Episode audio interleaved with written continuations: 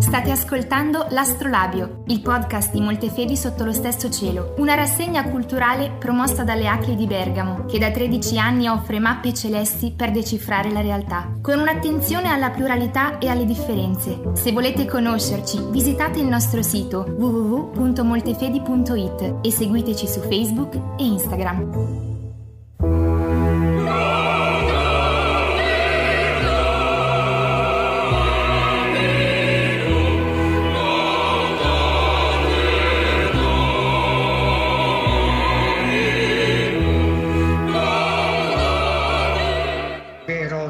Prete, con un amico, Don Donato Paracchini, eh, abbiamo ascoltato alcune sue canzoni, soprattutto quando uscì il, eh, l'home play Tutti Morimmo a Stento, ci ritrovammo un po' sulle sue, su, sui, su, sui temi, no? Così eh, umani, così profondi, anche eh, così pieni di verità, così capaci di scavare al di là delle, delle ipocrisie, delle apparenze. Mm, a un certo punto le facemmo sentire anche ai ragazzi e ci venne l'idea di incontrarlo. Sapevamo che Fabrizio De André non faceva concerti, insomma, per farla molto breve ci mettemmo in contatto con lui. Allora non era molto facile mettersi in contatto eh, con lui, perché era... non c'era internet eccetera, quindi si scriveva una lettera, la lettera invece di, di mandarla abbiamo pensato di fargliela avere, invece quando arrivammo a Genova al suo indirizzo egli ci ricevette direttamente con non poco imbarazzo da parte nostra, ci accolse con una eh, assoluta gentilezza e eh, a questo punto ci lesse la lettera, si dimostrò interessato di non di fare un concerto ma di incontrare i, i, i giovani del, di Verbagna, dove noi eravamo eh, come responsabili della pastorale giovanile. Chiamò naturalmente i suoi consiglieri, che erano eh, il poeta Mannerini, che erano Roberto Danè, Cholano, eccetera. Tutti lo spinsero a questo incontro e l'incontro si fece con grande apprensione di Fabrizio De André, il quale per incontrare le persone era già piuttosto timido. Parlare eh, a... ottocento ragazzi eh, divenne un po' un dramma, ma lo fece straordinariamente. Ci fu questo meraviglioso dibattito eh, sui temi appunto di Tutti Morimmo a Stento. Di lì partì anche, direi, la nostra amicizia. Andammo a trovarlo parecchie altre volte e parecchie altre volte eh, parlammo un po' eh, dei delle cose che ci stavano a cuore, che gli stavano a cuore, ehm, sentendo una sintonia notevolissima. A un certo punto ci disse che aveva intenzione di fare un disco su Gesù. Qualcuno dei suoi collaboratori non è che fosse molto, molto d'accordo, no? Cioè, perché un disco su Gesù, no? Erano anche il sessantanove, c'erano anche altri fermenti anche molto forti, non tutti in, di, un, di un unico segno, e a questo punto noi gli consigliammo come come fonte, oltre che il Vangelo, i Vangeli Apocrifi, perché ci sembrava che contenessero anche degli spunti poetici molto interessanti. E gli regalammo una copia dei Vangeli Apocrifi appena usciti in edizione eh, economica e E bon, eh, cominciò evidentemente a lavorare, perché dopo qualche mese ci telefonò e dice: è pronta la buona novella. Nasce dunque questo, questo disco.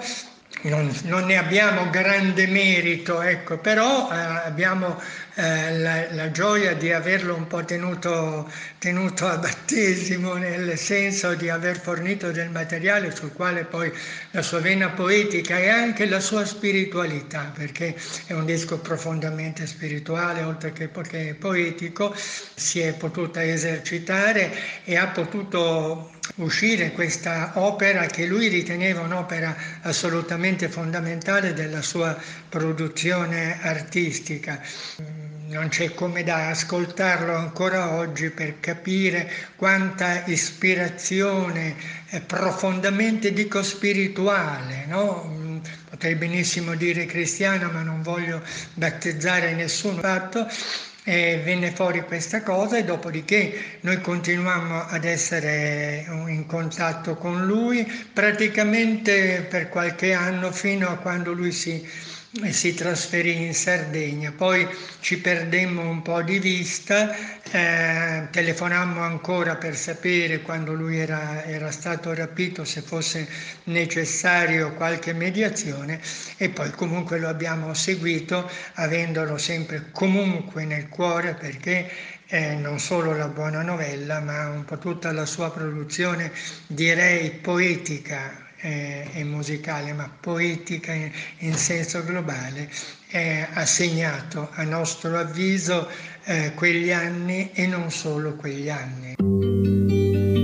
Forse fu all'ora terza, forse alla nona, cucito qualche giglio sul vestitino alla buona, forse fu per bisogno o peggio per buon esempio. Presero i tuoi tre anni e li portarono al tempio. Presero... Tra le parole di Don Carlo abbiamo scoperto una delle fonti di ispirazione che ha portato De André a comporre La Buona Novella. Un'occasione per scoprire uno dei volti di quel genio anarchico e radicale che diceva di se stesso che si innamorava di tutto.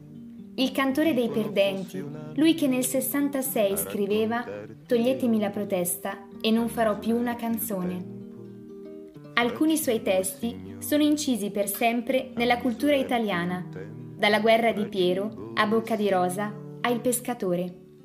Quello che però ci interessa approfondire è il suo approccio alla figura di Gesù, a partire dai Vangeli Apocrifi. Lui che considerava Cristo il più grande rivoluzionario della storia, lui che affermava che il Nazareno poteva essere compreso solo come uomo. Da questa visione è nata nel millenovecentosettanta La Buona Novella e di questo parliamo con Paolo Ghezzi, giornalista e scrittore, autore de Il Vangelo secondo De André.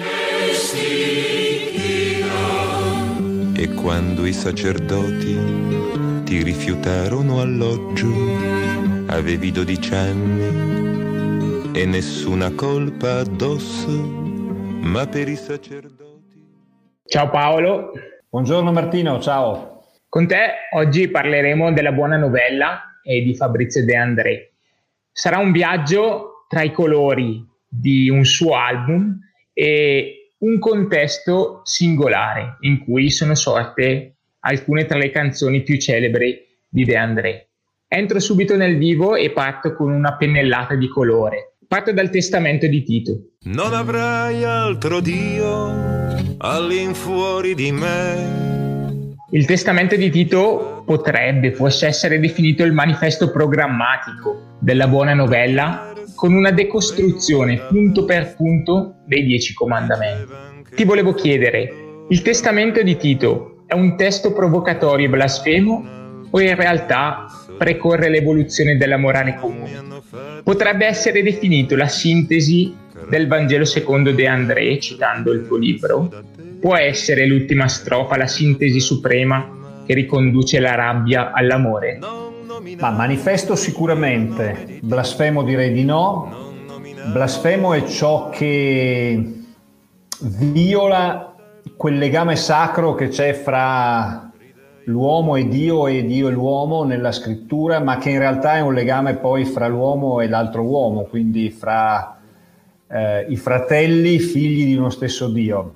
In realtà il Testamento di Tito eh, è un grande manifesto della rilettura critica anche dei Dieci Comandamenti. È chiaro che i Dieci Comandamenti dati a Mosè sul monte sono un punto di partenza, eh, un punto di partenza che lo stesso Gesù ha eh, ripreso, ma ha eh, attualizzato, ha incarnato, ha perfezionato. Ecco. In questo senso De André, come dire, molto conciliare, ecco, potremmo dire.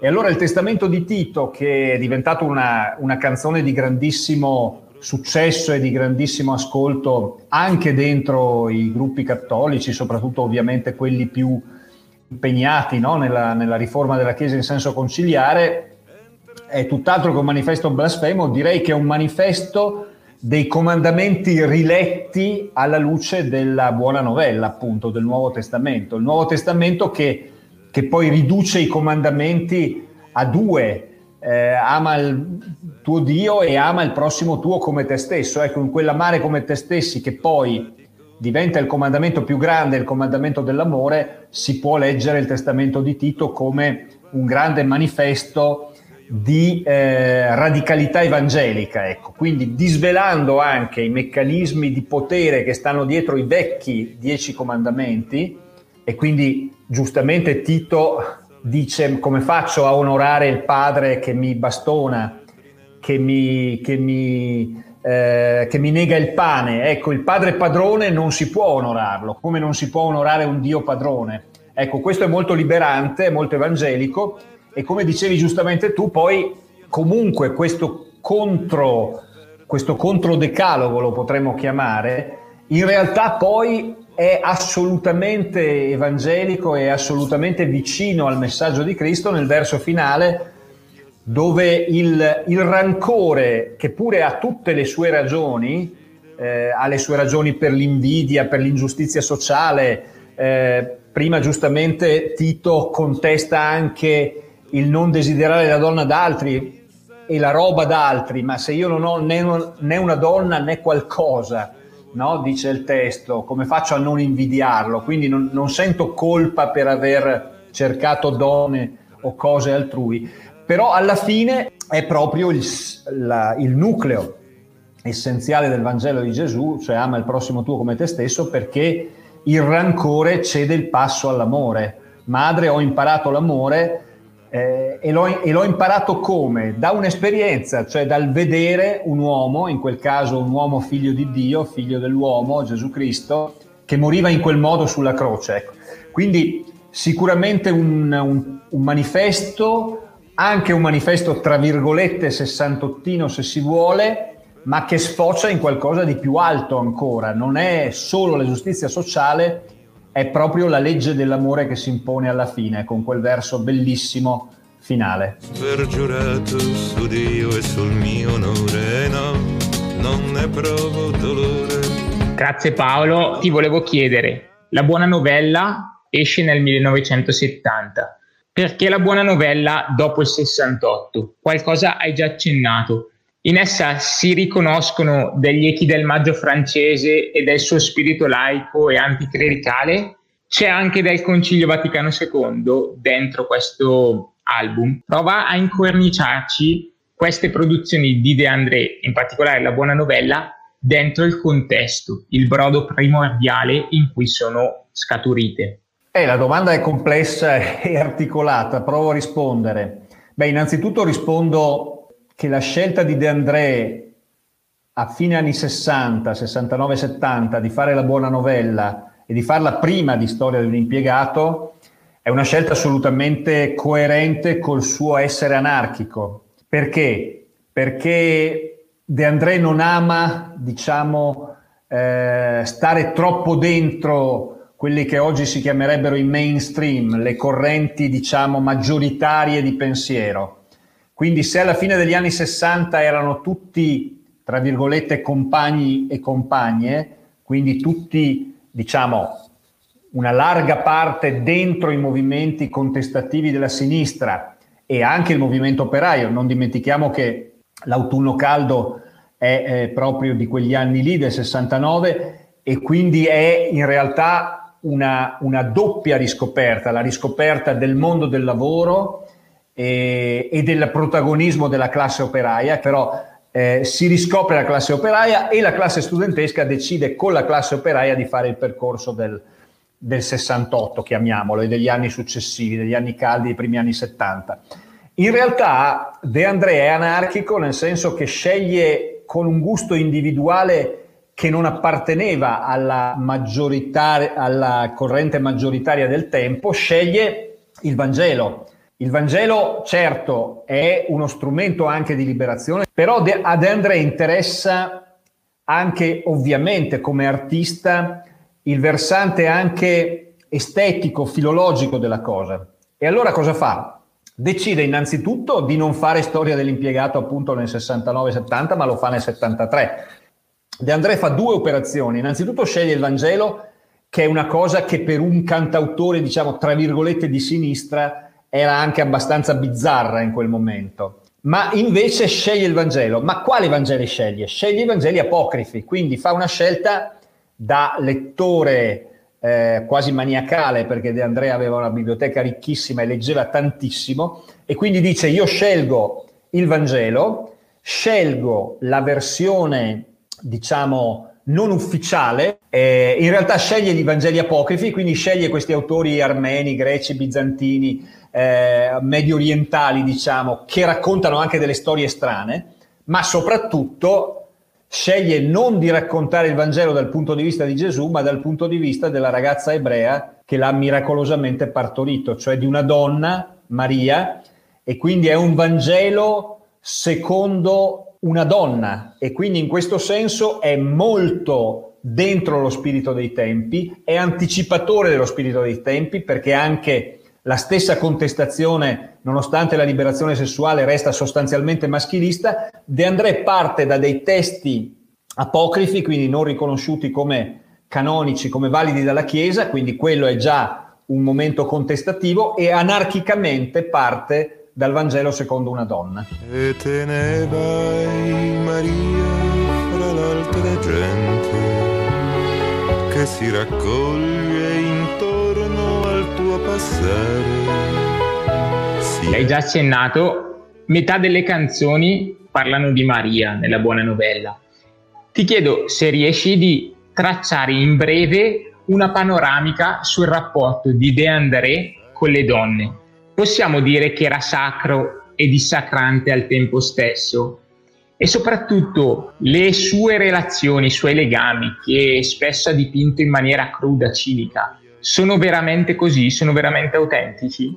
Ma ehm, scrivendo il Vangelo secondo De André non mi interessava l'aspetto biografico, sicuramente mi interessava quello che chiedevi tu, cioè l'aspetto della relazione, diciamo, ehm, mentale, artistica, filosofica, si potrebbe anche dire esistenziale, con le donne. Ma non c'è dubbio che De André è sempre dissacrante, ma in realtà è una dissacrazione che ha anche eh, una, un versante, diciamo, di grande attenzione, si potrebbe dire quasi il culto della donna. Faccio un esempio della canzone, una delle canzoni più celebri di De André, che è Bocca di Rosa, no? Bocca di Rosa è la storia di una eh, signora o signorina che faceva un mestiere antico e che arriva in un paesino e lo sconvolge perché porta il vento dell'Eros dentro questo paesino. Beh, la eh, strofa finale di, di Bocca di Rosa, con eh, il prete che porta la Vergine in processione, ma accanto al prete c'è Bocca di Rosa che viene ringraziata per l'aver portato, eh, per aver portato l'amore del paese, ecco. È chiaro che lui stesso si rende conto di mettere in scena una dissacrazione, perché fa sfilare la Vergine con una eh, al fianco una prostituta potrebbe essere eh, scambiata come una, tra virgolette, banale dissacrazione. In realtà, secondo me, molto di più. De André ci vuole dire che, innanzitutto, altro che dissacrazione, innanzitutto l'amore sacro e l'amor profano hanno delle parentele. Lo stesso amor profano ha qualcosa di sacro, cioè l'eros in fondo è figlio degli dèi, è qualcosa che ci mette in relazione profonda con un altro essere umano, che ci penetra proprio letteralmente in un altro essere umano. Tutto questo ha anche molto del sacro, e non a caso ha sempre avuto anche una patina sacra anche nelle religioni precedenti il cristianesimo. Ma poi ci vuole dire un'altra cosa, che in realtà eh, la donna è il principio della vita, e guarda caso il più dissacratore, o quello che viene considerato quasi blasfemo, è proprio Gesù Cristo, quando nel Vangelo primo eh, si rifiuta di partecipare a una lapidazione di un'adultera, il primo dissacratore di una legge sacra che però era estremamente maschilista e violenta è proprio Gesù Cristo. E poi lo stesso Gesù Cristo è un grande maestro di De André nel predicare: guarda caso, i pubblicani e le prostitute vi precederanno nel regno dei cieli. Ecco, De André in questo senso, riabilitando l'amore delle prostitute in realtà è anche molto evangelico, perché il Vangelo ci dice esattamente che le prostitute, non sentendosi giuste a differenza dei farisei, prima dei farisei arriveranno al regno dei cieli. Nel, nella tua introduzione al libro scrivi: nessun altro autore di canzoni del Novecento ha toccato così profondamente il problema di Dio. Appare un po' strano in un artista ateo, anarchico e anticlericale, ma forse questa definizione è una definizione un po' superficiale e sclerotizzata. Vabbè, innanzitutto possiamo prendere atto che ha valicato i confini stretti del cantautorato, perché nel momento in cui è stato inserito nelle antologie, nella parte dedicata alle poesie, alla poesia, vuol dire che è entrato nella poesia italiana del Novecento. Quindi il posto se l'è conquistato grazie alla qualità dei suoi versi, al fatto che i suoi testi sono pieni di riferimenti. Parliamo della Buona Novella e quindi parliamo di Vangeli Apocrifi, ma pensiamo alle sue traduzioni da Cohen, da Brassens, la sua conoscenza sia della canzone francese che un po' meno forse della canzone anglosassone, ma le sue traduzioni di Bob Dylan. Insomma, lui, De André, diciamo, prima ancora di Bob Dylan nella cultura italiana sdogana sicuramente la canzone come un genere letterario di alta, di alto profilo, ecco.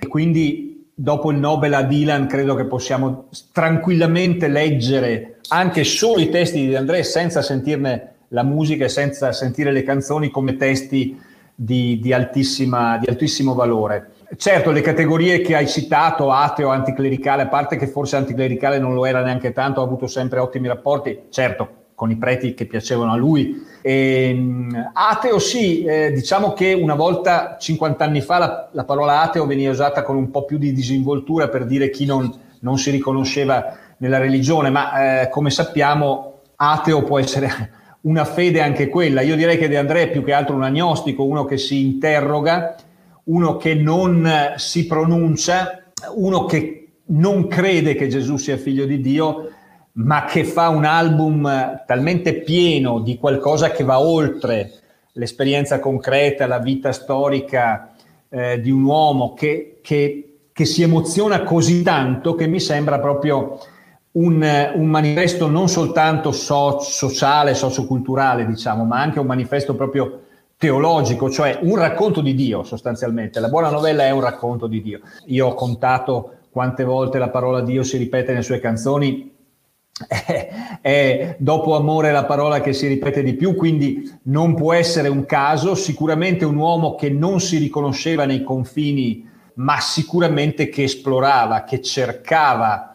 Secondo me la Buona Novella ha questo straordinario pregio di essere un testo che può essere letto sia dai credenti che dai non credenti, dagli atei, agnostici, chiamiamoli come vogliamo, e dagli uomini religiosi, come una testimonianza di stupore nei confronti di quello che lui chiamava il più grande rivoluzionario, il rivoluzionario dell'amore, che si è chiamato Gesù Cristo. Ecco, io ti ringrazio tantissimo, Paolo, per eh, come se ci avessi fatto un bozzetto chiaro di De André relativo ad un'opera, anche se non ti sei fermato alla Buona Novella, ma hai spaziato citando tutta la sua produzione. Quindi davvero un grazie di cuore e grazie per essere stato con noi e averci aiutato ad avere un ritratto forse più fedele di Fabrizio De André. Grazie a te, Martino, grazie a tutti voi e buon ascolto delle canzoni di De André. Il tuo passare, sia che di sguardi